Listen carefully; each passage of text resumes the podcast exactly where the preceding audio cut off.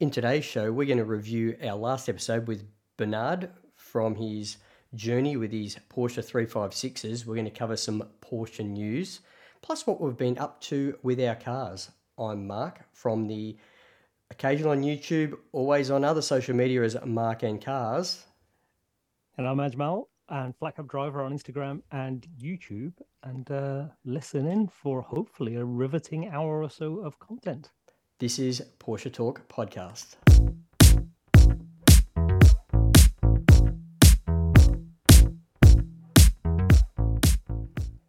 G'day, Ajmal. How have you been, my friend? Yeah, not bad. Uh, today I woke up and I was thinking, oh, you know what? I just feel a bit flat, mostly because we're recording on a Monday, and the weekend I, I haven't really slept because mostly because my wife went out on Saturday night, and it's the night that my daughter, three-year-old, decided to play up overnight, like just up every hour. And then my wife came crashing in at 3 a.m proceeded to talk to me for the next two hours. Yeah, yeah, nice. Why are you still awake? What are you talking? And then she confessed that she'd had three Jaeger bombs. Jaeger bombs. You know what a Jaeger bomb is, don't you? Yeah, but like, isn't she yeah. like an adult? Shot of Jaeger. She is an adult. That's what I said to her. And uh, a shot of Jaeger in some Red Bull. And so she'd had three Red Bulls. So she wasn't and, sleeping. Uh, she, exactly. So there I am, and then I go, okay, that explains it. Uh, so yeah, just I haven't slept over the weekend, so I'm a bit flat. But quite a lot's happened over the last week, so but we'll get into that in a second. How are you? Oh yeah, I'm traveling like a champion. I also suffered from a lack of sleep over the weekend. I usually take the opportunity the weekend to catch up on sleep as I start work very early during the week. And uh, but we decided to go mountain biking on Sunday morning. Regardless, it was a uh, great weekend nonetheless, as most weekends are. Let's talk about Porsche. What have you been doing? Yes. Been, been driving, been parking cars, been cars breaking down, cars been getting washed, maybe? I don't know. What's been going on? Uh, well, a couple of couple of things. Yeah. So I um I went on like a 200 mile journey in my 996. Ah, so good decision. I had to go somewhere, and and my uh, wife was out in our you know day to day wagon. Uh, so I took it, and it was mostly motorway driving, so which is, which is fine. But as you know, it's got like a couple of warning lights on. and uh, on the way back, uh, because you know the the brake pad lights been on for a while. Yeah, forever. And I yep. don't really, yeah, I don't really use it, but this time I had to use it, and uh, it it got through to the metal on the way back. Oh yeah, nice sounds. so, you know, you know, you feel physical pain every junction you come to, and you've got a brake, and you're starting to think, should I start using the handbrake to slow down? And you're there, no, I don't want to mess that up as well. Bit of engine braking uh, so, going on, was it? Uh, yeah, I tried that, and uh, so now I just need to book it in for because I always knew that it needed discs, so it wasn't like I was worried about oh the discs are going to get ruined. Sure. I always wanted to change those. Mm-hmm. Um, I don't know how bad they are they were before, but I just felt like I'm going to change the pads. I've not changed the discs before. I couldn't find the last receipt. You know, I didn't want to sit there for hours working through the service history. Um, and I just thought it's got a bit of an edge. There's a bit of rippling across the disc that I can see through the wheel. You know what? Let's change the discs as well. So now it's booked in for that. So I that that wasn't very good. This time you're serious. You're actually going to do the brakes. I, I, mean it. I mean it. When when I get around to it, it's going to happen. Yeah, okay, um, I can outdo uh, that. You know, normally you're the one that has borderline catastrophe in your Porsche. I'm going to outdo it this week. Oh my god, no! What's happened? Ran out of fuel in three five six. What? What? How how did you let that happen? Well, you sort of take for granted in a three five six because you've got a reserve switch. You fuel, you got a fuel tap inside the car that you can switch between open and reserve. Oh, right, yes. It turns out the fuel cock, you know, the thing that has the switch on it, the reserve yeah. bit may not work as well as I'd anticipated. Look, as in, it doesn't work at all. Yeah, because I anticipated it working. The good news was I was only a short walk from a service station because I was at a hardware store. And as I went to oh. go again, brr, brr, nothing. Okay, so I had to walk down to the service station, buy a jerry can, not happy about that right? and then, obviously, only put five litres in, or a little over a gallon for the American listeners, of which I found out there's many, but we'll come to that soon. And um, yeah, the I was bitterly disappointed in myself, and I was just having one of those afternoons. Like I had to go down the store, down to the hardware store, to buy a chain for the chainsaw because the chain broke on my chainsaw because I was helping my next door neighbour cut down a lemon tree. And I bought the wrong chain, so I had to go back to the hardware store, and that's when I ran out of fuel. So oh, I don't know. It was just one of those, you know, hours to two hours of your life that you go, "What's next?" But So, so before we move, before we move on, before we move on, yeah, you can't just gloss over the fact that you've got a chainsaw. what are you talking about? I'm a grown man. Of course, I've got a chainsaw. I, I know, but I've been having this debate recently with somebody. By recently, I mean yesterday. Yes, That uh, I I really want a chainsaw. just buy one. So, so you know the garage that we want built. Hmm. Now, I've, I've been going through the quote recently, and I'll, I'll, I've put the uh, the photos up on Instagram of what it was like with all the shrubbery, greenery, trees growing, and what it now looks like because it's been cut down. And all the quotes that I've had, they quote two thousand pounds just for clearing the the hedges. Oh, and so you need to greenery. flick. You need to flick some manhood with a chainsaw. Exactly. But I, you know, but as it was, all of those quotes were high. So I just got a local guy who does all the tree work. There's a lot of trees in the village, and everybody has his number on speed dial because if course. the tree's about to fall or branches coming over. He just turns up and he's just like a, a like a chimpanzee straight up the tree. The guy's about 55. He's straight up the tree, chainsaw, lop it off, and he and he just chips it up, takes it away. Arborist, is that the term? Uh, it, uh, I don't know. I'm going out on a I'm- limb here. No, it's a not crossword yeah, clue, isn't it? Anyway, carry on. Yeah, yeah, yeah. We'll we'll edit that in later um, to make it sound like we know what we're we talking probably won't. yes. And so he chips the stuff, takes it away, but instead of the two thousand pounds, Yep. he wants five hundred pounds, and he's cleared it all away and taken it all away. And I was Perfect. thinking, I, I want, I want a chainsaw. Yeah, but then you don't. But then the well, ch- you're going to chip it all up and everything. You're going to Well, dispose he of it it all up and took it down. away. Yeah, but if Yeah, you had exactly. done it, Oh, yeah, that's true. I would have. He did leave all the wood as as little mini logs, so I could put them in my fire. no. The real question you need to be asking yourself is why you didn't get the opportunity to burn it down. Because I, it's next to the fence for next door. Ah, it's a bit of yeah, look, a bit of risk. You take these sort of risks on your brakes in your car, where that actually affects a lot of people out in the road. No, no, no, no, no, no, no. I just I don't take any risks with that. I I I, I don't break that much anyway. Don't bring so logic in his discussion, Mark. For Christ's sake. exactly, exactly. But anyway, the the question I real question is when the chain broke, Yes. what happens? Does it come flying off? No, not really. It sort of just jams up in the motor section, and you have to take the cover off and pull it out. It's it's not the first time I've had a chainsaw chain break. Is it is it petrol or No, this Power. one's electric. I find the electric ones, you tend not to try and uh, bite off more than you can chew because you're aware of the limitations. When you're at a two stroke, right, you're invincible. You're like, they make movies about you in Texas. You know what I mean? It's just, okay, okay. I do that own a was it. lot That- of two stroke garden uh, tools though, but that's not really what this podcast is about. No, no, it's not. No, it's not. No.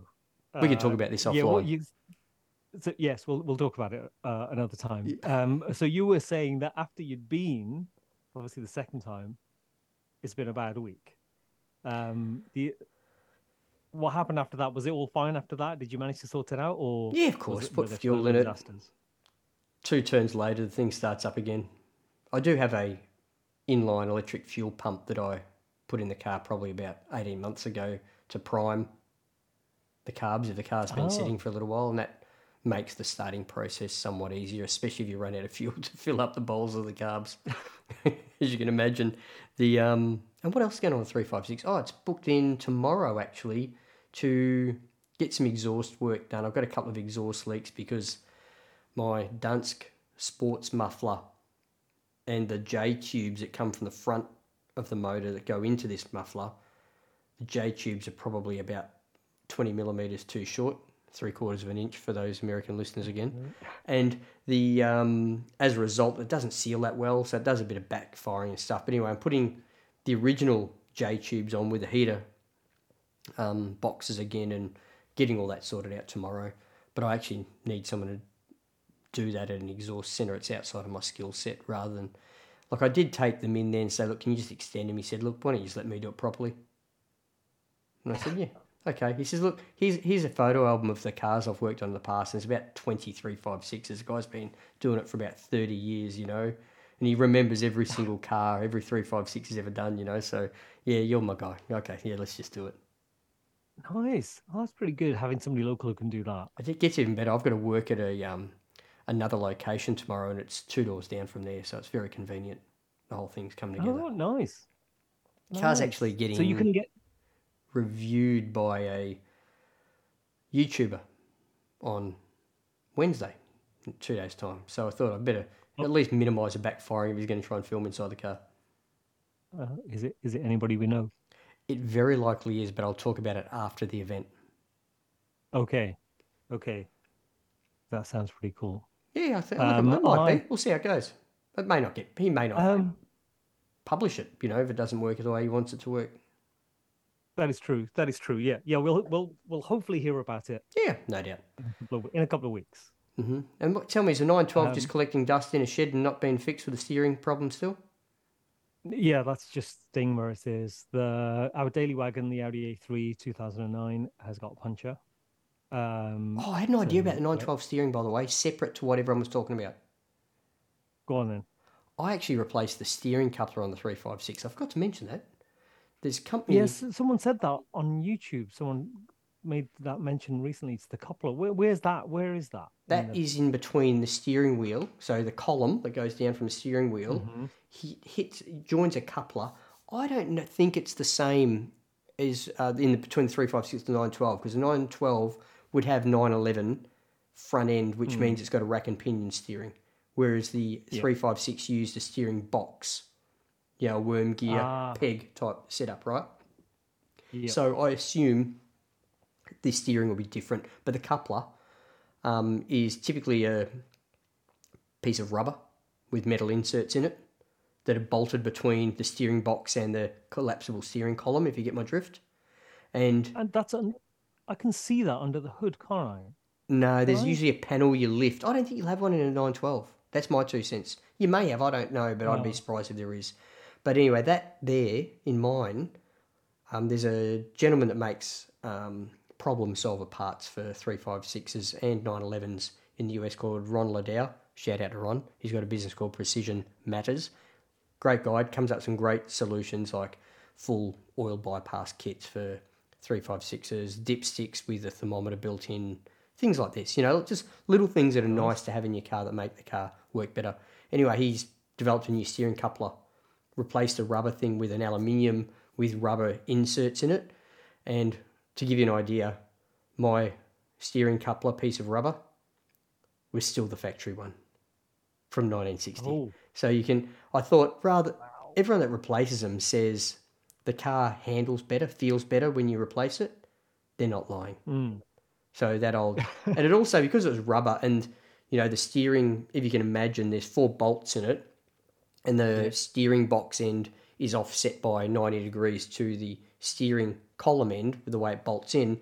As the rubber collapses, the steering wheel gets further away from the driver over time. It's not much. It's like I think mine moved like five millimeters. So when I replaced it, my um, uh, indicator cancelling stopped working because of the tab that's inside Ah, the steering yoke, right? Because it dropped down there. But what I there's actually an adjustment of the whole, um, the, the I guess the underside of the steering column that's on a um, it's got about ten millimeters of adjustment that you can move it back and forth to cater for this problem I anticipate from the factory. So I just had to adjust that. But anyway, that's all done, and the car yeah steers beautifully. Gone back to stock wheels, stock tires as well on the car recently Oh, no. because it's got a couple of shows coming up that it was invited to. So I'm putting the car as back to relatively as normal as possible compared to the you know hot cool. rod he So looked at its you're head. You're doing quite a lot of stuff because um Just tinkering, really. Because Yeah, because I'm not doing anything with my 912, and and I think I think it might be the damper because the the the the collapse that happened, the whatever happened, it happened instantly. It wasn't like a gradual deterioration. I didn't. I didn't get to finish. I don't believe it's a damper because the wheels would still turn in the same direction each.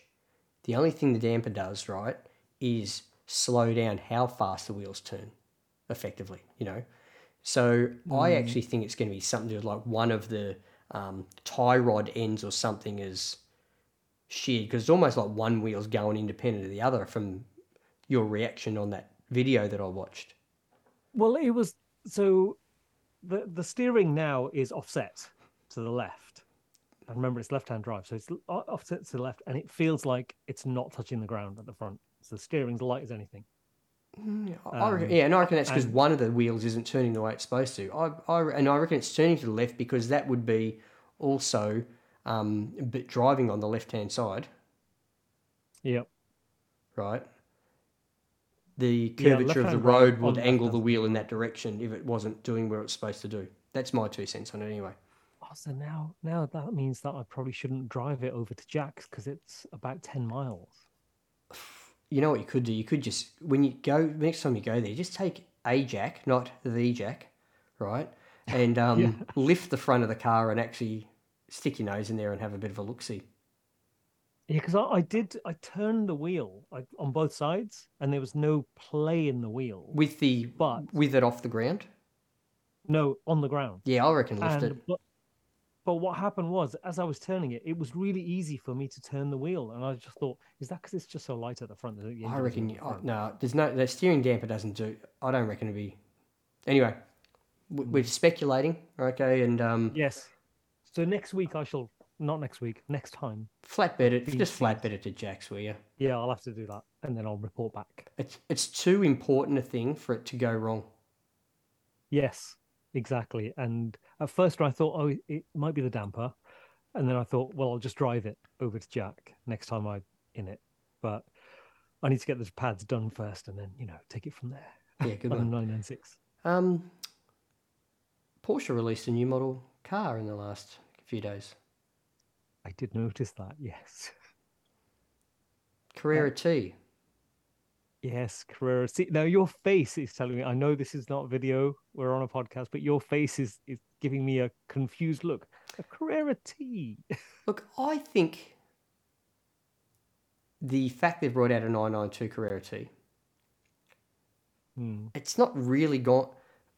In the 991 Carrera T, it was sort of designed initially as a lightweighty type, low production number, seat of the pants driving experience.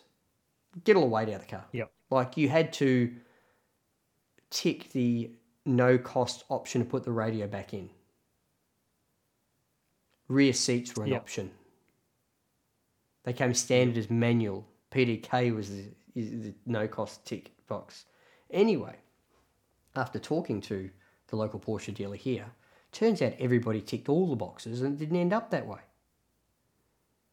Oh, so it So most Carrera being- T's end up as PDK, back seats option, put all the radio and everything there.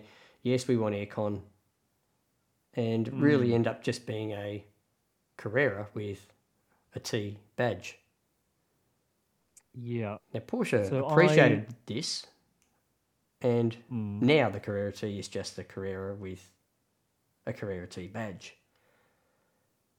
Comes some nice colours, interior is a little bit different, I appreciate, but the reality of what the intent was with the 991.2 is a long way away from what they're now offering the Carrera T as. Which begs the question. Yeah. Sorry to interrupt you again. No, go on. You're paying a premium for it over the Carrera. Mm. You do get stuff chucked in, don't get me wrong. But here in Australia, it's only another 10 grand to go to a Carrera S. Now, when you go to a Carrera S, you get big motor, you get more power. You get more items as standard that aren't options. That's an extra five thousand pounds. And when you're in that stratosphere already, do you, I'm not. I don't know who the customer is. Yeah, Go, Because I think it. that's the that's the big yeah that's the big question, isn't it? Who is it for, and what is it for? Because, like you say, if you tick everything, you, you're basically in a Carrera with a different color or a slightly different look. But at the same time, if you don't tick any of the boxes, then I can understand that it might be more drivable. It might have more. Um, it might have more um, usable power. It just might be geared differently. I, I don't know Ooh. until because I've got one very. S is a I've different- got one thing very important here in Australia. I don't know if this is a case elsewhere in the world. You can't get a Carrera base Carrera as a manual in Australia, but the Carrera T comes as a manual option. So if you wanted to, if you wanted to, three pedals, you've you've got to take the Carrera T. Wait, wait. You hang on. That that's just blown my mind. You, I, I have, I'll have to check if that's the case in the UK. I never would have thought that would be the case. That you can't get a base 911 in manual. You can't That here. doesn't make sense. It's, no, you can only get. I think you have to go to an S or a GTS, one of the two, to go to a um the seven speed gearbox. That seems a bit.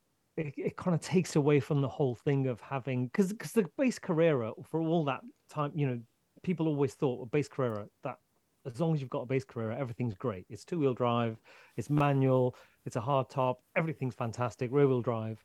Whereas if now you go, well, actually, I want the base Carrera, I don't want to spend X tens of thousands of pounds. Turns out nobody Um, bought that. that base Carrera with PDK. No, the, See the that? base Carrera with manual. You know, a base Carrera in manual with no options is probably rarer than a Carrera GT. I don't know. I just, I mean, maybe it's my my my. It's your prejudice. 996 in you. You're thinking what cars were like 25 years ago. I probably am. Who's the You customer? like, who's going fair. out to spend 300 grand on a 911 today? They don't want to shift their own gears. Yeah, exactly. And also, they they are a base Carrera isn't going to get is it'd be sat in a garage, and you're going to pick it up in five years' time with five thousand miles on it. They're going to get used. People are going to drive them to work. People are going to use them at the weekend. Do you see People don't 911s getting them. dri- do you, do you reckon 992s are getting driven as only cars or as dailies? Um, no, but they they must. I see them around. Yeah, same. It doesn't help, but it doesn't. It, but the thing is, my being out and about, seeing them around, is skewed because I'm less than five miles from the UK headquarters of Yeah, that's fair. Yep.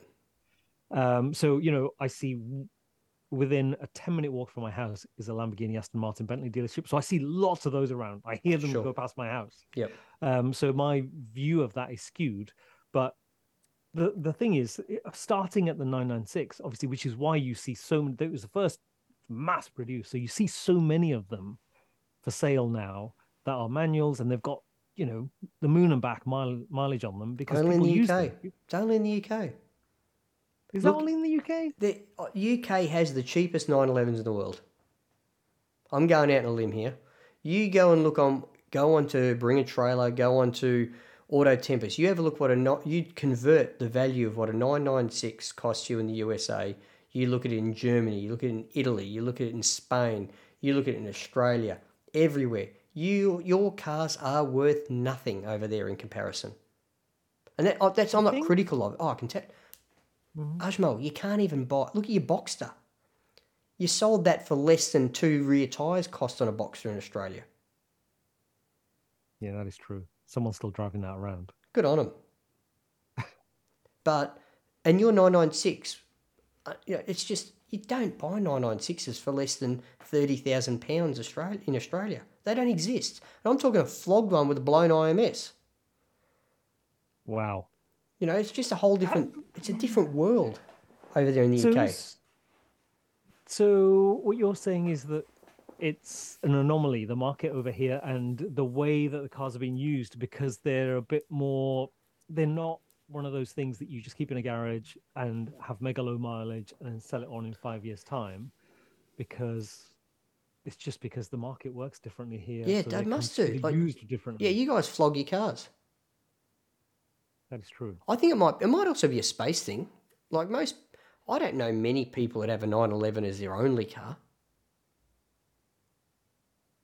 Mm, I mean, to be fair, I don't know anybody who's got a 911 as their only car apart from me. so I, I guess that, yeah, that's true. I, I mean, maybe that's something that we need to hear from people. Um, well, I'll I'll put um. Send us a message or Instagram post Instagram us or do something. Let us know, people. How are you using your cars? Yeah, because how many people will have a nine? Lots of listeners.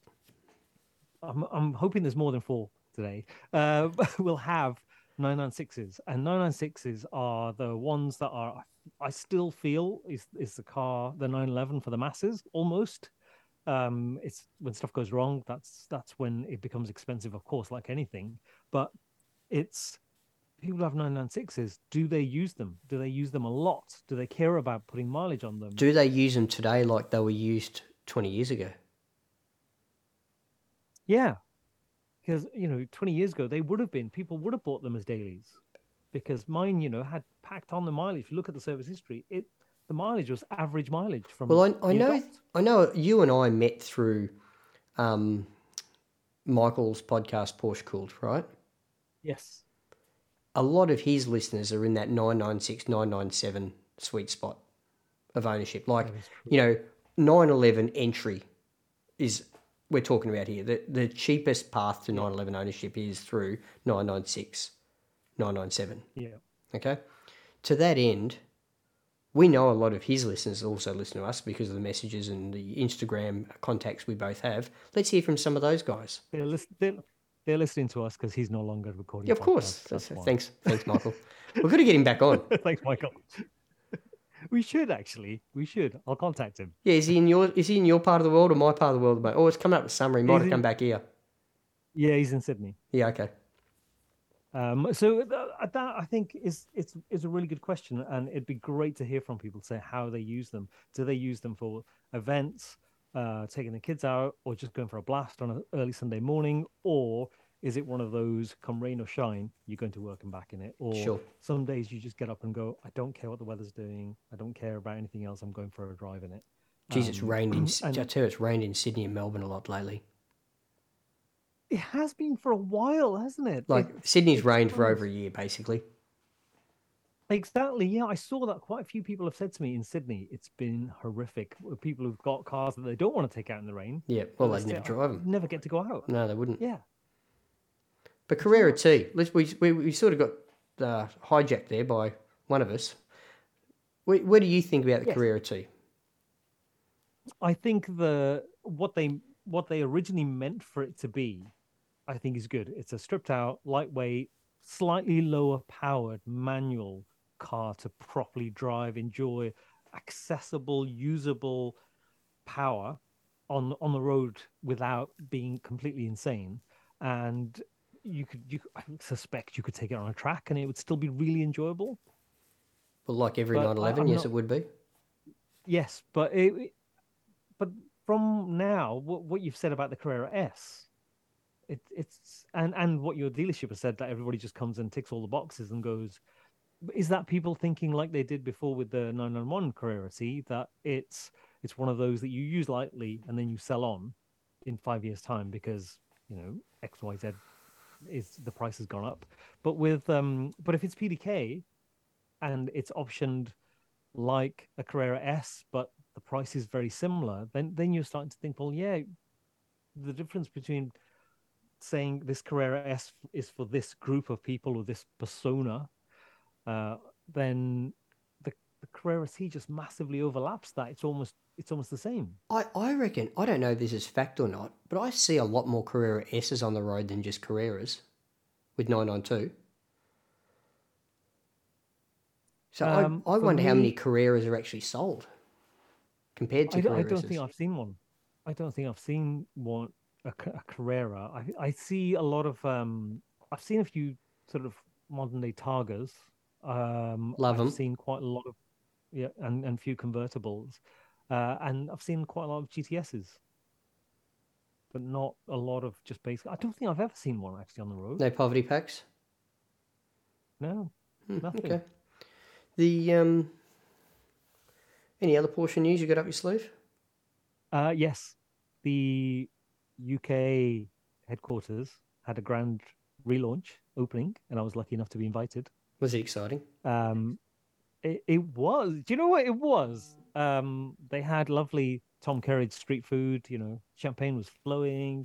DJ Spoony was there doing the beats, and um, and they had uh, a 993. Uh, sorry, not 993. what we're talking about? They had a GT3 RS on display. Oh, yeah, okay. The Hot Wheels car. Uh, yeah, and it was so it had arrived that morning because it was an evening event. There were about between 350 to 500 people. Is it massive? Is it as big as it looks? Yeah, it's it's huge, and it's got meeting rooms, conference rooms. I'm talking I about the haven't been car. back since. Oh, I thought you meant the center. The car is massive. Yeah, the car is massive. The spoiler, I'm not six one. Spoiler is up to my face. So I could walk under it. Yeah. Um, and the I thought I, I tried to open the door, but it was locked. Um, later on, I found They didn't out give you the keys? door was unlocked. No, it's like crowded in there. I don't know how someone unlocked one door and not the other. Don't they know who you Um, are? I know. It turns out they don't. So you know. Yeah, okay, fair. okay. and uh, so, but the thing is, it was um, it had just come back from Top Gear recording their review of it. Flogging the guts out of it. flogging the guts out of it, and it's uh, and it just been cleaned, detailed, new tires because they've been shredded, and they just basically piled it straight in. So Yeah. it's become it's the press car, and also you know if you go and look on YouTube, you see the Auto Trader YouTube channel, and you see Rory Reid thrashing the life out of 903. Uh, not why do I keep calling it 903? GT3 RS. It's that one. Yeah, okay. Uh, it's that very one, so it's the same registration. Um, and the center is fantastic. It's a big. I mean, it's they, they call. I think they've called it Destination Porsche or something like that. Sure. But it's it's become a place where you can meet. You know, people can if they're having a leadership meeting, get Oh, yeah, together, okay. Conference whatever, type thing. book- yeah, conference center. You can get catering in. You Yeah, can get um, you know, and there's a coffee shop where you can meet and sit and chat. Um, there weren't that many cars on display. They had a few Panameras. Um, there Yeah. was uh, there was a, there, yeah, there was a selection of 911s, but nothing amazing apart from the uh, the GT3 RS. Yep. They had a Pre A 356, which was gorgeous. Lovely. Uh, You got a new the appreciation for that car, I reckon. uh, yes. Oh, it, it. I mean, it looks when you see it, it was silver, and it was. It just looked so clean Yep. because it was, you know, very unmolested. Mhm. And then there was the racing uh, Porsche that Adam Smalley races, and it was. I was at the other end of the the center, and it and they drove it in, and you know those things, the noise they make, Yeah. and everybody flocked over to have a look at it Yep. um, but it's it's not like a 911 when you're sat inside. It's all displays and you know sequential stuff. And Yeah, yeah, yeah. Everything, all the pads and all of that. So it was fantastic. And they had the Rothmans Le Mans car, but that was behind the glass. I couldn't go and see Like it. a 962 Um, or a 959. Or, oh, sorry. I can't, there, was- the 951 crowd- or there a was a crowd 962 or something. yeah, I couldn't really see it. It had the Rothmans livery, um, and I couldn't really see it apart from that from a distance because Sure. it was behind a glass and it was low lighting. Uh, and I should have gone back later, but I didn't. I, I, I was too busy mingling. Um, but it's it's a great place, and it was great to actually see the the GT3 RS in the flesh. And again, it kind of confirms, you know, I, I would never have one. I would never own one. It doesn't make, you know, even if we went back to our, uh, if we're lottery winners and I've got, you know, 100 million in the bank, I wouldn't have one because you wouldn't know what to do with it. Oh, yeah, would. Well, I'm not, a, I'm not a track guy. I wouldn't. I'm not, I'm. I'd never take it to track. I mean, I guess I'd, I'd- I'd be a drive down poser to in my it. Local co-op. I'd drive down to my local co-op, but it might not fit down the street. I want to be one of those guys that needs to be helped out of a car. I want to be like a you know a 78 year old that is driving around a GT3 RS that I can't get in and out of properly. And you've uh, and you have like a nursemaid that comes with Yeah, you. yeah, yeah. hoist to get me in and out. Yeah, exactly, exactly. but but it's the center is brilliant. I'm going to go back and have a coffee during the day. Yeah, Um, so it it was awesome, and I'd recommend it. if anybody's in the area, go and have a look. good one. Oh, I f- nearly forgot. I got an invite today to the GT4 RS launch here in Perth. Not this Saturday, next Saturday. Oh, With a tentative test drive coming up shortly after. get out! Really? Mm. That's amazing. Tentative. That, but that'll be that'll be really interesting to get what you think. Obviously, you, having regularly used day to day almost the GT4 that you've got, Yeah. and then jumping into that Into the latest that- and greatest. Yeah, because it kind of felt to me that when when the numbers came out on it and everybody talked about it, and I thought, have they limited that to stop it being faster than a GT3? Look, I reckon the numbers are showing that it's not as fast, right? I'm talking about Nürburgring times, lap times around circuits, that sort of thing, right? But nearly everyone that's driven one and reviewed it in some form or another believes they can drive that car faster than they can drive a GT3, right? But Oh, it's still it's still not a GT3.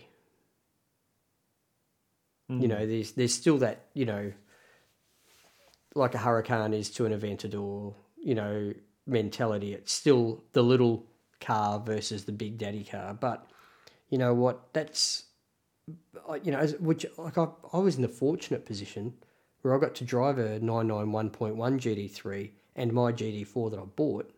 And I bought the GT4 because I could actually drive it better and fit in it better and I felt like a better car to me to drive for me, not because it is a better car, but what I wanted out of a car. And you know, if I hmm. if I wanted a manual GT3, I'd have to go to a 991.2, and that's getting in a lot of money. yeah, You know, so I was at the very cusp of, you know, I could have got into a GT3, a 991.1 GT3 PDK car, but I, I wanted three pedals on the floor, and, and it's not because I'm, I want to drive it the fastest it can be driven. It's because I wanted the engagement, and you know what? Every time I get in that car, and I get in that car most days, like you pointed out, it's an event. yeah. You know, it's just you can drive the thing I at forty kilometers an hour, and it's woohoo. you know, so Well, I mean, you you saying that it's really interesting because remember when we had Paul on from engineering yes, and he he had a a pristine Cayman hmm and then he bought his dream car, the 991 Carrera T, yep. and he very quickly realized I prefer my Cayman, and then Each, sold. each their I own. think it was within a number of weeks. Exactly, and it's number. It was within a number of weeks. He went, no, it's not. It's that kind of don't meet your heroes kind of thing. But um, but it's but it is interesting that you say that, and it'd be really interesting to see how you um get on if you once you get get to drive that. It's uh, probably going to. I'm a, I'm a little nervous that it could be an expensive test drive. because you're going to wrap it around a lamppost. No, that's that's just an insurance claim.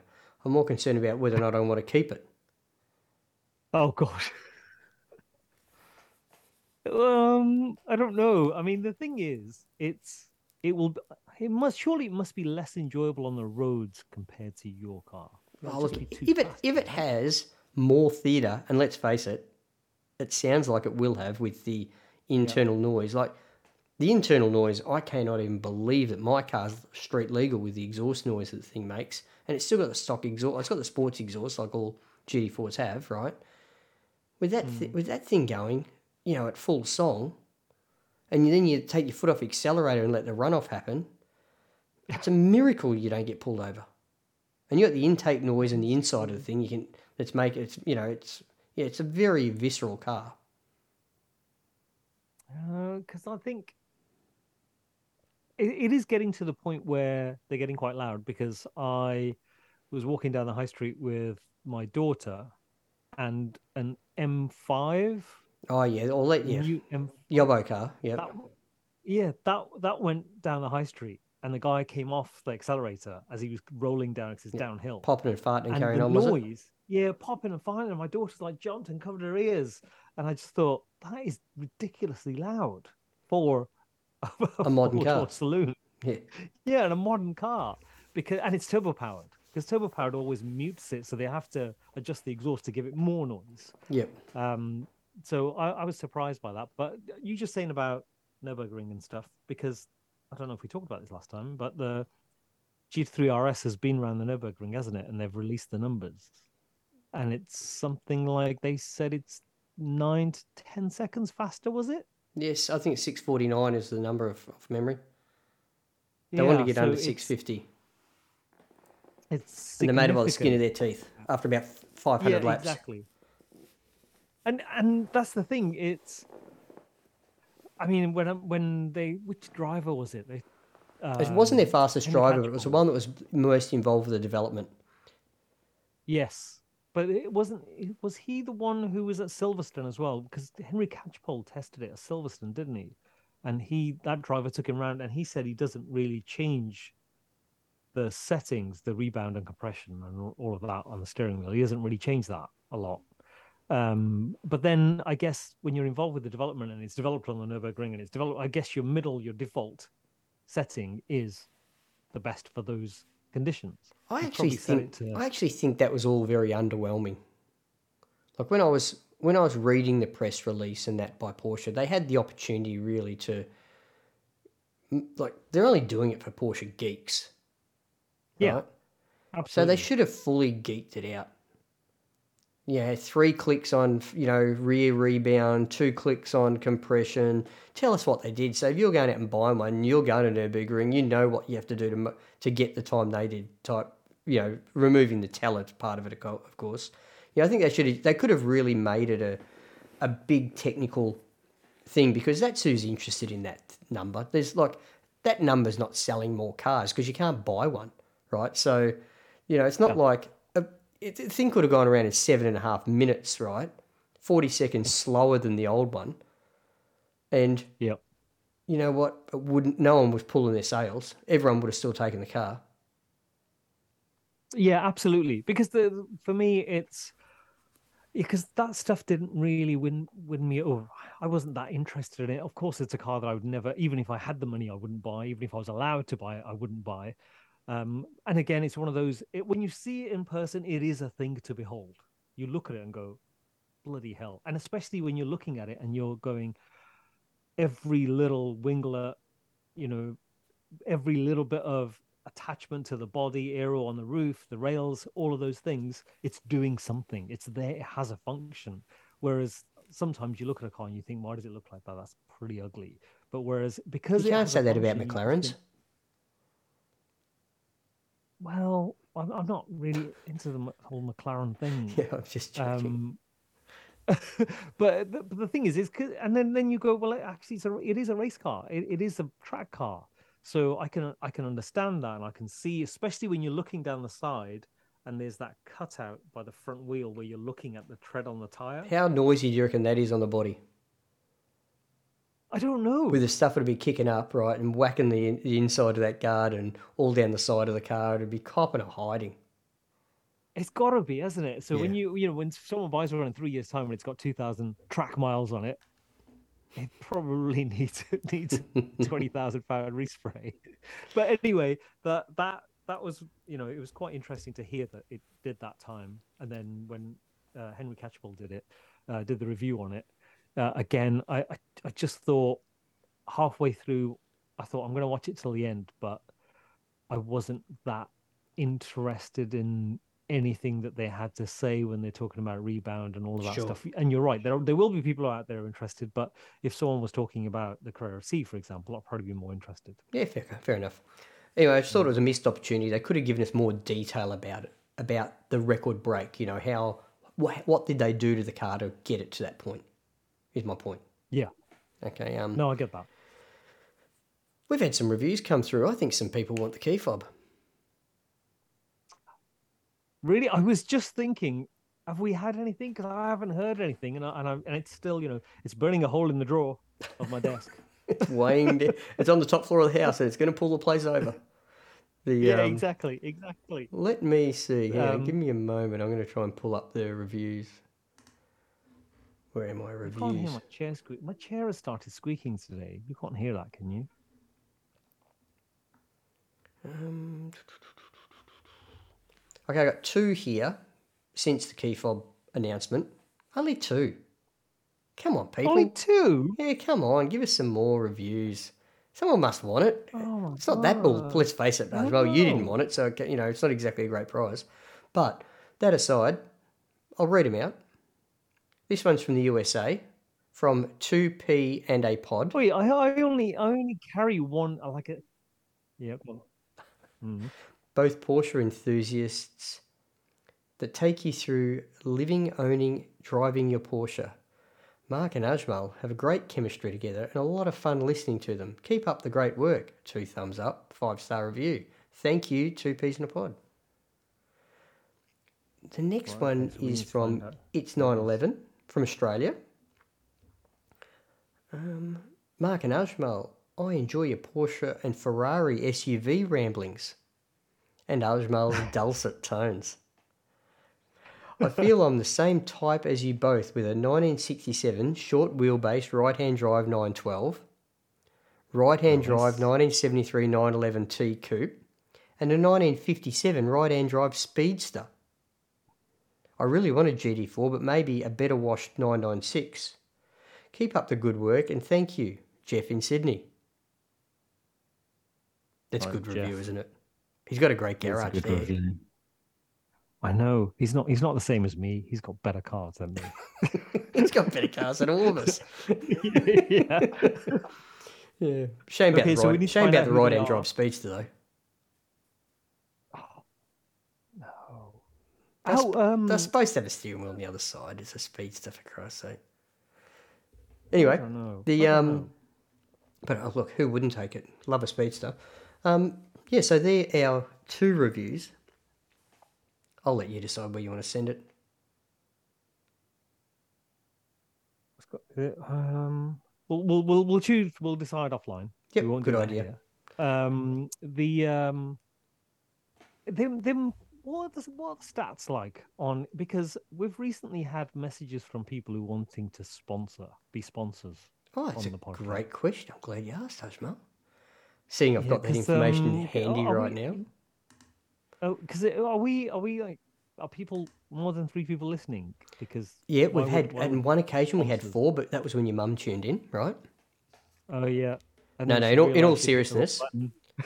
In the last um, month, we've actually been the number one. At we've peaked, not always, but we've peaked as number one podcast, automotive, in Italy and Singapore. Oh we- wow! Yes. Grazie tutti to the Italians. I don't know how to say thank you in um, Chinese, Don't, don't in Mandarin. offend our uh, Italian friends. the um, what else? Our top. We've, we've been we we're within the top ten of every nation in Europe, with the exception of Spain. They don't like us for some reason. The um, and top five in most of the um, highly populated, higher um, population countries. So Netherlands, Belgium, um, France, Germany, which so top five in those ones. So yeah, it's all overall. It's um, yeah, we're going quite well.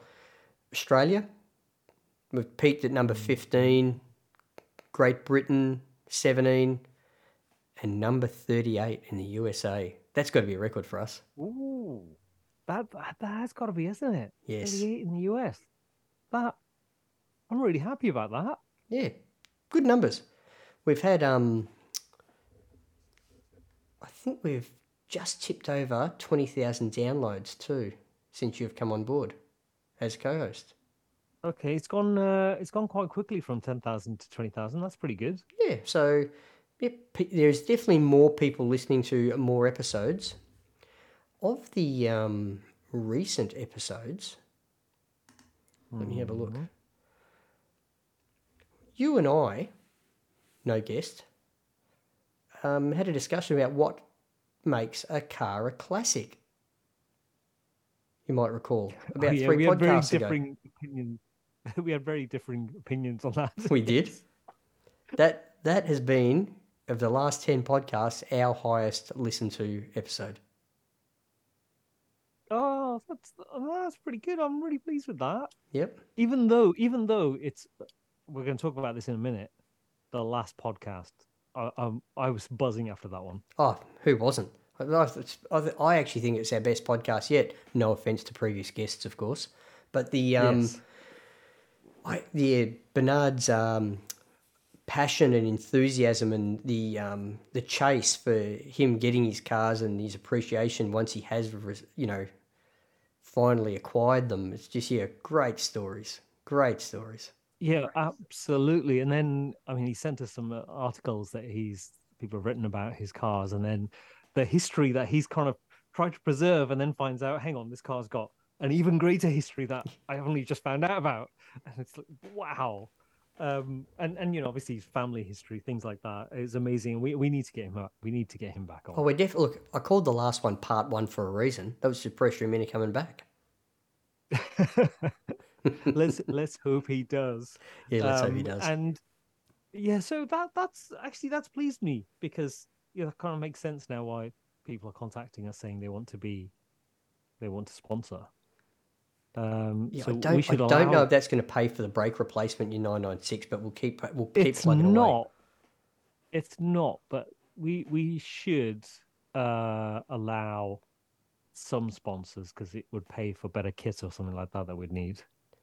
Or we could just get some sponsors and decide to donate the sponsored dollars to a charity of our choice. Don't talk about my 996 like that. oh, right. Sorry. You mean the you mean a charity? A charity. I said our choice, not your choice. I said our choice. no, in all seriousness, do. I don't. I can't, I think we're a long way away from ever doing this for a living. Okay, so the reality Yes. is, the um, token amount would mean a, a lot more to people who have a lot less. Yes. No, I agree with that completely. Seeing that we're Perhaps both in the privileged position to um, own multiple German sports cars. Yes. So I think what we could do is see if we can get some sponsors on board, um, and then see what, what the level of funding that we're getting together, and then come to a decision on where it needs It's to a go, great and then maybe get a guest on from said charity. That yeah, I think it's a good idea. Um, and there was, you know, I had a discussion yesterday. This we're going totally off topic now, but with somebody yesterday about how over here there's the charity commission, and you abide by certain rules Of course. of how charities are run. But then I listened to a TED talk a long time ago about someone who ran a charity, but they ran it completely as a business. They had a really high paid CEO and they were booking out big stadium events. They were making a lot of money. But because they were then donating that money, they didn't call themselves a charity, but they became a charity by their actions. And the charity commission came in and said, "No, you can't do. You can't spend that much money on a CEO. We need to limit how much you're spending oh, okay. paying people, Sure. This. dividends. You can't have shareholders, and it crushed the amount of money that they were bringing in and then donating to good causes. And it's, I think that needs that charity sector somehow needs rethinking. I don't know what the answer is, but I, th- I know there there are law there are rules of compliance here in Australia because once a charity is registered, it does give certain tax benefits to donors. So, look, I don't think we're going to be in the stratosphere of um, you know ending world hunger. However, the um, I think we'll concern ourselves with those uh, details once we get closer to it. do you think we'll be able to come up with alternative fuels? I'm talking about to replace the gas that we're not getting from Russia and uh, Yeah, look, that's only a problem for you guys. We've got plenty over here. Oh, I'm all right, Jack. because the thing is that everyone's now saying we're going to have rolling blackout, not rolling blackouts. They're going to be, you know, in the winter. Aren't they called brownouts when they're rolling? yeah, probably. But around here, it'll be sort of three hours in the evening. You might not have any power, and Really? yes, yeah, that, that's actually a, a reality. It sounds But like the in backwoods of Indonesia or something that you guys are living in now. Aren't you supposed to be like the developed world? Um, so they say. What's uh, wrong with your renewables? Um, well, they're not. They're not getting the on, didn't they dr- investment. Aren't they drilling holes in the uh, the North Sea or something like that? Isn't that where you guys get all your oil from? Uh, yes. I am no, shooting but from the hip here. I have no idea. I'm just speculating, Yeah, course. because the percentage of well, where our fuel comes from is it's divided up. You know, where the different areas that it comes from, Sure. and it's because the war in Ukraine happened. Um, it didn't. Well, you know, it affected a big supply, big percentage of the supply. Sure. So uh, it did no, it didn't. It didn't affect it. Sorry, that that's wrong. It had the potential to be affected, ah, so it meant that companies could then increase the price. So so they've, they've just up. gouged, haven't they? Yeah, exactly. So when you think, well, actually, oil companies, gas companies, electricity companies are making more profits than they've ever done. I'm not talking, you know, a million here, a million there. I'm talking hundreds of millions, in some cases, billions.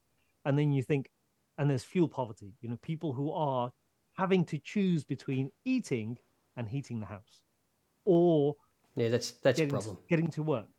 And then you're then you're there going, well, hang on, it's not you've used what's going on in Ukraine as an excuse to make more money. Yes. Um, so it's yeah, it's it's. It it's sounds to me like there's one. some fiscal responsibility that the government needs to get involved in in some form or another. I think when we get a government, Time to trip. Uh, oh, yeah, I forgot about that. Time to trip. Yeah, it's time to dip their fingers into the free market and reduce their freedom. yeah, exactly. So uh, yeah, when we get when we get a government, um, which will probably be Are you about getting five get, are, you, are you getting Boris back? No, he's he's confirmed on Not that this is a political Sunday. show, of course, but Yeah, just through sheer think it was entertainment value, you know, his hair. I was yeah, yeah, curious. exactly. Yeah, it's um, it's I, I guess from your point of view, it is entertainment. Uh, From my point of view, I'm watching a train crash. How much does it and- affect your life? and- you reckon? Uh, well, it, it doesn't affect me directly, but when you think about the future and my children are at school and the and, you know and Sure. infrastructure and uh, you know renewables and planning for the future of our country and the future generations, then you're there going, actually, we've had you know austerity where 2010 the government came in and they stopped spending on everything hmm uh, because of the credit crunch, which this government blamed the previous incumbent That, that, does, that Or, doesn't sound um, very familiar. Yeah, okay. That's yeah. That so it's, that's par for the course.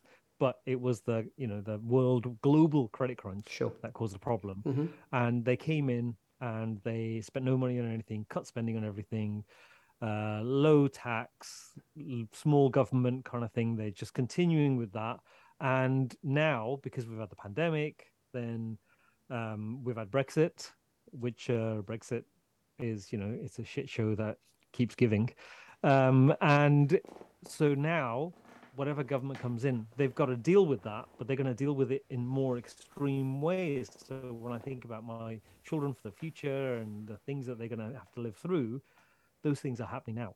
So, you know, education, national health service, infrastructure, renewables, climate, all of Uh, these do, things, you, Green do, you, Deal. do you need me to send you through standing. some links to some properties here in Perth? Uh, probably no, but then you've got the ozone layer thing over there. Uh, that's- No, no, you don't. We don't have one. Oh yeah, that's true. Yes. yeah, but according to our former prime minister, the ozone layer is fixing itself. Oh, Apparently. nice. Yeah, okay.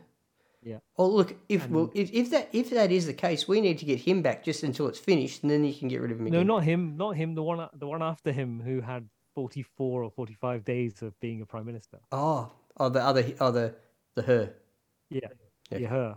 And the only British it prime was- minister to span two monarchs. I know, and yet still Forty days, uh, forty-four days, or whatever. Yeah, it 40, 44 days, and and it, but it's a nice perk though because if you're a former prime minister, Yeah. do you know for the rest of your life you get one hundred and fifteen thousand pounds a year? and that, my friend, office or whatever. is austerity. exactly. So Anyway. I should instead of just instead of just going for a job, why don't I just apply to be prime minister? But I need to be an MP. That, that can't be that hard, can it? I reckon it might be a bit of a um, boys' club slash girls' club. Yeah, You, you don't look driven enough to get the vote. Uh, I, I, I could be. I could become misogynist, sexist, racist, and I'd be straight in. I would. I hate all immigrants, even though my parents are immigrants. Uh, I hate people who don't have money. Shirkers are like grafters. Uh, it's all the stuff that they they all say that stuff and they get voted in. So you know, I don't know. What's wrong with people? Anyway, that's enough politics. Yes. So so yes, that but on the whole sponsors, we'll we'll try and do something Yeah. and bring somebody on, on board. For sure. Uh, and then hopefully have have a have a guest on. I uh, I messaged Magnus and said, um, because obviously he's doing all of the the 10th anniversary of Urban Outlaw Of course, yeah, at the which Petersen I like to, yeah, which I like to think kicked off Because of when us. he was on because of us when we Yeah, talked yeah. about it. Oh wow, 10th anniversary. I feel like that was the first time it was said. Um, and so I messaged him and said, "Would you like to come back?" Yeah, and I and I messaged him to say, "Would you like to come back on with your mum?" So I'm waiting to hear back from him Yeah, okay. because you know his um, mum's over in LA with him. The um, whilst we've been recording this podcast, I actually just received a message from Lara. Saying, Oh, just what about. is she saying? She hadn't listened to Bernard's um, podcast yet, and she'll do so. Oh, I sent her a message. Had, I, I sent her a message. How do you think it went? You know. oh, that's right. I better listen to that. no, she's doing the old uh, Mila Emilia Warm up. over in Washington. Yeah, yeah. She's finished that though. Yeah, she's home in now. Washington. Um, Ah, cool. But anyway, um, I've got somebody to come on to the podcast, hopefully next week, who is very out wide and different to any of our other guests that I'm quite looking forward to talking to. Ooh. I don't want to throw any names out there because it's a he, and we're just back and forth in a bit to try and tee up a time where he is on the planet versus where I am and versus where you are, Ajmal. It's just a bit of a juggling act on time zones right now. But I think I've got a I've got a time that's going to work for all three of us relatively well. I'm just waiting for him to uh, confirm, and we might, hopefully will um, have him on board for next week. In the meantime, I think we'll put together do a bit more due diligence and get Bernard on again in the uh, coming couple of weeks, if possible, as well. Yes, that'd be amazing. Yep, to continue that conversation with him.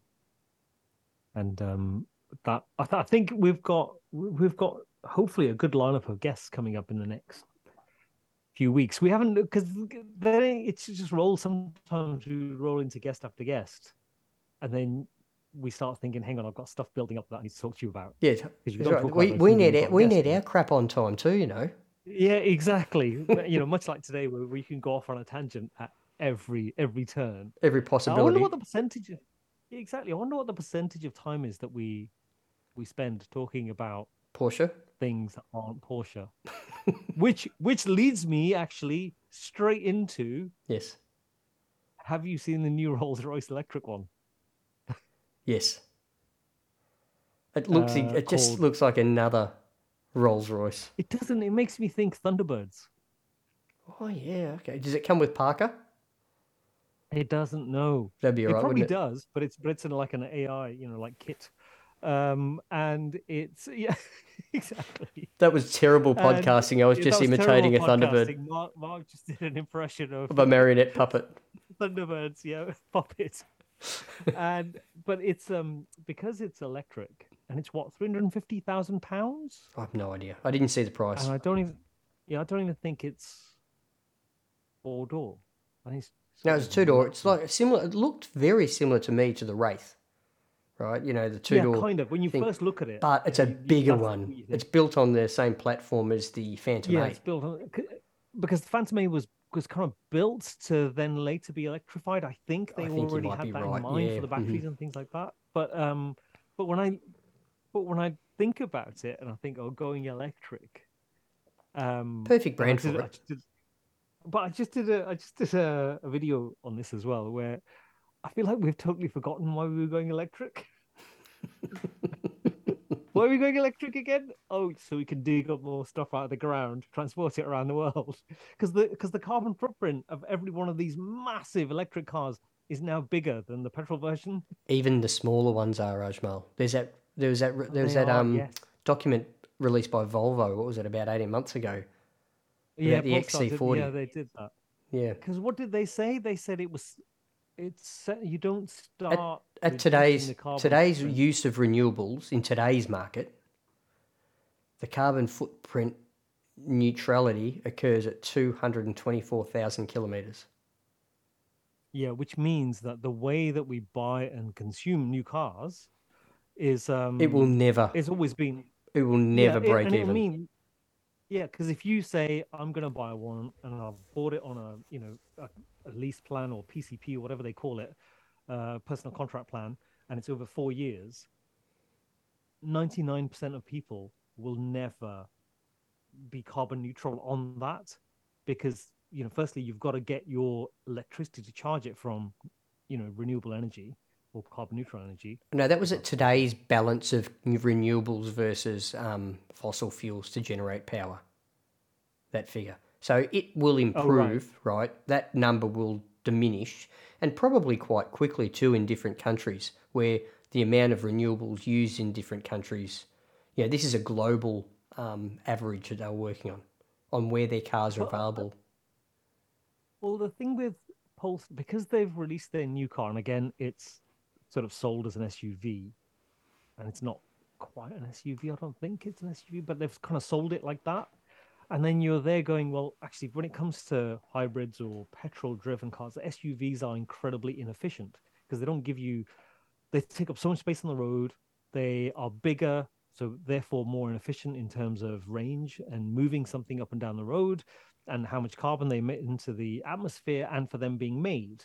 But then to change the way that we use and um, emit all of this pollution we we don't just say well actually that thing that we're doing that's really efficient let's make it electric because it means that you know it's more tax efficient I it's don't. more the pollution moves out from Sure. cities into you know the Yep. industrial areas In the third I- world. none of it makes sense Yeah, look, I think of all the cars that could go electric, and the reason for doing so, Rolls Royces are best suited. People buy those cars for luxury, silence, effortless driving, floating on a cloud. Like they're the perfect car to be electric in my mind, because the you know the forget the look actually don't forget, but pull the carbon um, and pollution aspect away from it for a moment, because at no point during Rolls Royce's construction to date, before they went electric, were they considering this. Okay, when they're putting twin turbo V12 motors that get about four miles per gallon under the bonnet, they're not saying we're going to electric for efficiencies. They're going to electric No. for a better driving experience for the for the person who buys a Rolls Royce. That's my opinion anyway. Yeah, because if you if if you yeah if you separate it completely, if there was no drive, pardon the pun, towards electrification due to the climate catastrophe that's Myth. happening, Yep. it's not myth. No, no. It's, um, Using that excuse is a myth. Oh yeah, yeah, using that excuse. Yes, sorry, sorry. They're driven by that myth that it's going to Save the Um, world. And and and at, and at one point it would have been, you know, when you think about the old, the, the original sort of mid '90s, um, early 2000 electric cars that were coming along that were kind of designed for range and efficiency, because because um, battery technology wasn't as as advanced as it is now. Then that was different because you were thinking, well, actually, I want it to be more efficient and I want it to have maximum range because so they're all really um, aero efficient. They had really super skinny tires, whereas now they're just your normal car, massive, heavy F1 Lightning truck. I mean, look at that. And then you go, well, why is that? But if you say then say, well, actually, if there wasn't there was no climate emergency and there was no one was saying you can't drive in cities uh, in combustion engine cars, would they we would still be driving those big, you know, petrol, diesel, not not even diesel. Well, we'd 90 90 petrol cars. 90 plus percent of the world still is Ajmal. There was no chance of electrification becoming the norm. It's a push by a minority in the industry. And that's the reality is all the talk is coming out of a couple of countries. You just happen to live in one of mm. them, right? Yep. the cars are a non-issue here in Australia. Sure, they're selling them, right? But people, there's like if you could not charge it at home, you could not you could not live with one. We don't have the infrastructure here, right? You don't have the hmm. infrastructure there. You know, the end and the north and in the USA they don't have the infrastructure there either, right? So, and like how many Teslas? And I'm going to use Tesla as the example because I know they didn't invent the electric car, but they're the one they're the ones that have made electric cars successful, right? Yep.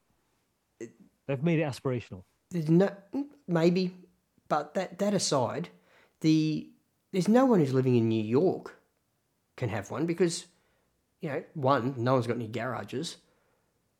They mm. can't leave a car parked for three hours to charge anywhere in New York without getting charged a fortune in parking, right? The whole thing, you know, the, the reality is if you can't use it from home, where you do, like for me, if I had one at home and if I chose to charge it during the day, it would it would be relatively cheap because I'd just be having a look at what average down the costs of the solar array on my roof, right? Mm. Just because the days of sunlight we have here and all those sorts of things. But if, if I, it's not possible to actually use one if I couldn't charge it at home. In the reality, I know the places are there and all those sorts of things, but the reality is you can't. It's just a pain in the ass. I think there's a, there's a difference, I guess, in uh, landscape, in physical landscape, because in the distance between places in Australia and the US is much bigger. And I get the point about New York. Yep. Um, so for in, in London, for example, there will always be space, places where you can charge, but again, you're right, it'll be expensive because someone recently Slow. there was a news article. The systems don't work. It's slow, The companies are slow only and expensive. the, com- the companies are only incentivized to build new ch- more charging stations, not maintain the existing ones. So you know every second charging point you pull up to has got a problem. Yeah, that that is a. I've read that. I've I've heard about that, and I think the thing about um, when it's really there's someone there was a news article recently that charging a car per mile as is not far off miles per gallon cost Sure. of fuel. Um, but that's when you charge publicly, not charging at home. Yeah, of course. Or you can get like a supercharger, not supercharger, but you know, Whatever it is. charger put in Yeah. at home. Yeah, and um, but to me, it's it's you know we're moving the problem outside of the cities because where the cars are produced and when they're transported because we're not transporting them in electric tankers, they're diesel tankers. They're not, you know, the the, the footprint of, like we talked about earlier of a produced electric car that's an SUV, for example, sat outside your door with zero miles on it, it's brand spanking new, is huge relative to my 911 or my Audi A3, which has 180,000 miles on it, uh, or my yeah 911 that's a, has 158,000 miles on it. The you know the the footprint is to me Yeah, it just yeah, but doesn't your- make your- sense why your we're foot- still heading down that path. Yeah, but the footprint of your um, 911 or your A3 has the benefit of being shrunk through use, right? yes, You haven't given that benefit to the big thing parked out the front that you just gave the example of. In 25 years, if that big electric thing's still on the road, it's a big if, but Mm, it's a big if for an IMS problem in a 996 too for a lot of owners. Okay, so yeah. You know the I think it's unfair to not to use time to dilute the footprint of one example and not consider that for the other.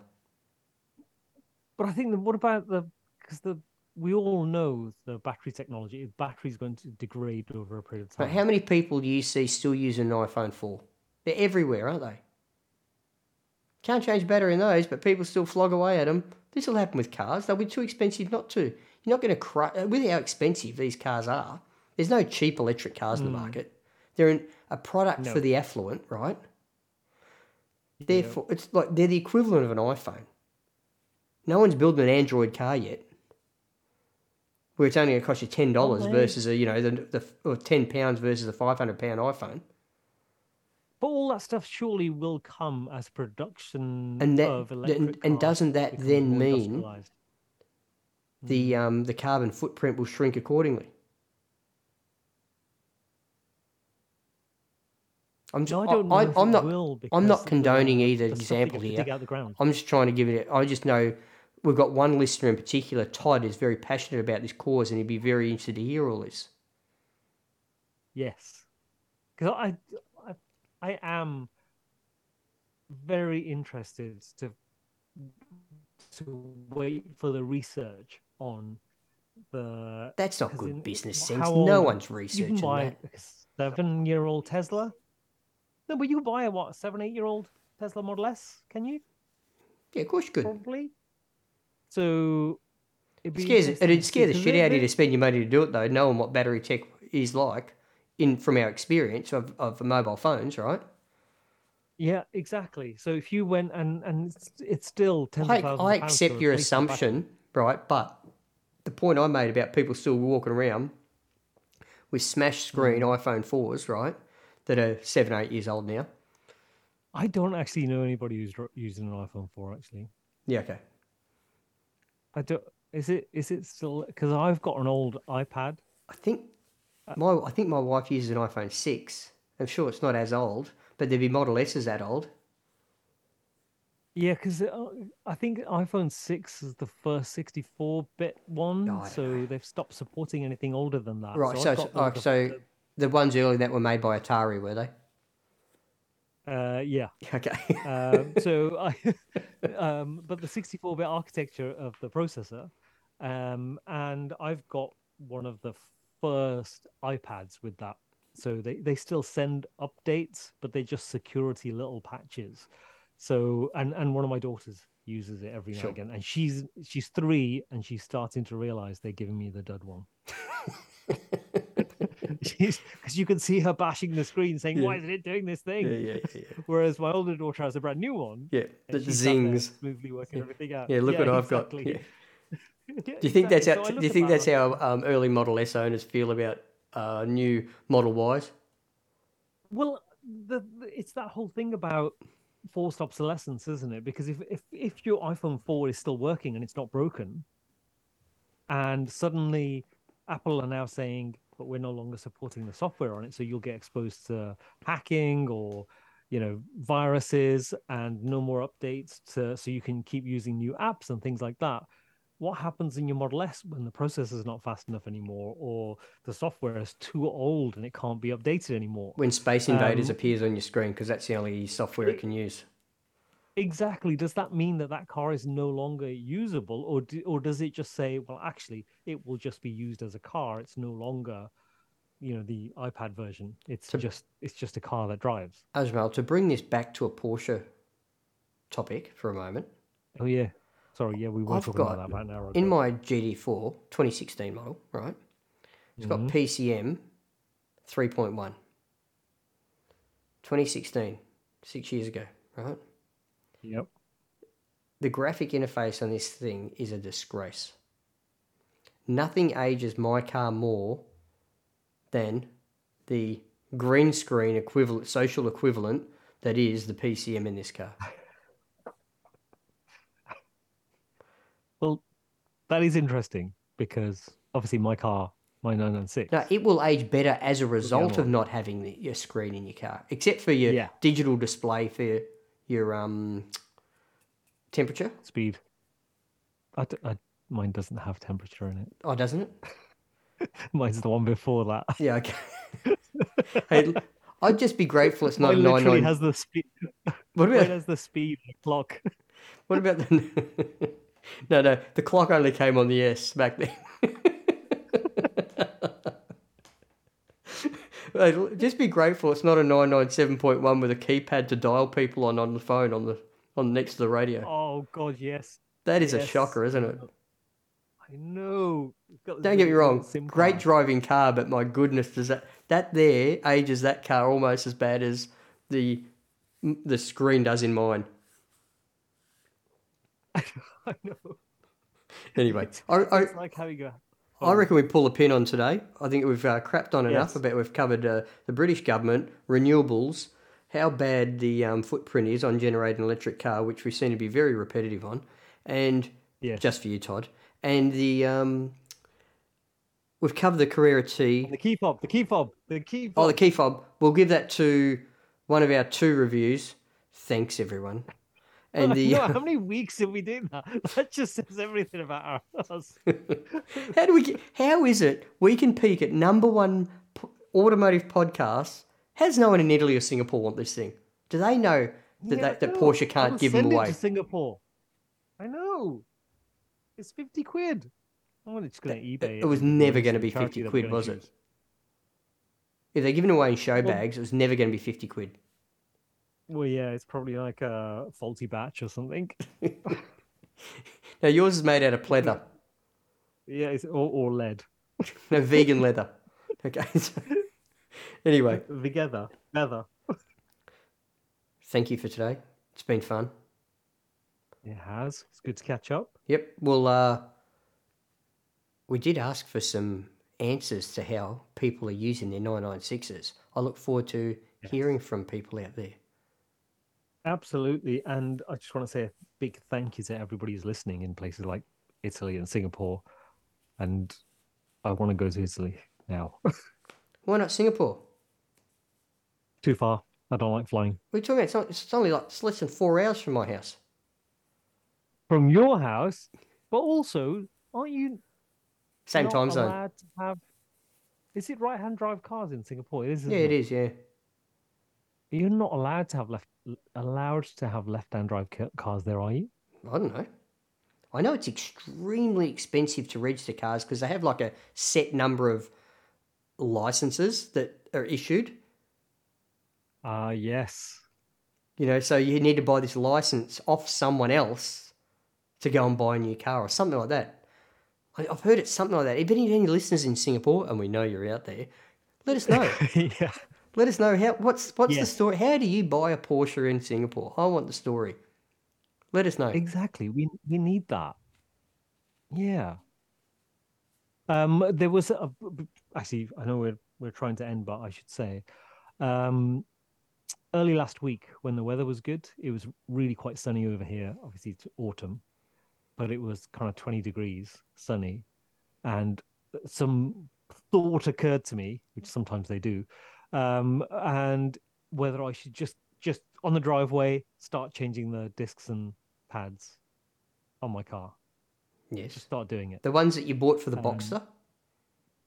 Oh yeah, I'd have to go and get those off Jack because Yeah. they're for the back, and then I have to buy new ones for the front and pads all round, and obviously, I'd And then buy the them sensor as then buy the right ones again. Yep, got it.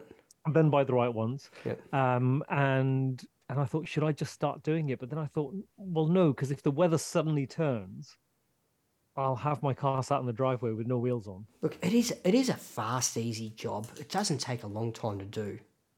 The pads and the and the rotors.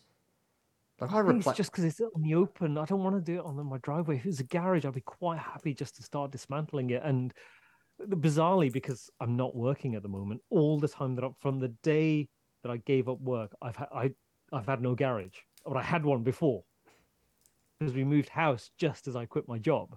So I could have done all of these things. I could have put loads of content out on my YouTube channel. I could have got lots of stuff done, saved lots of money.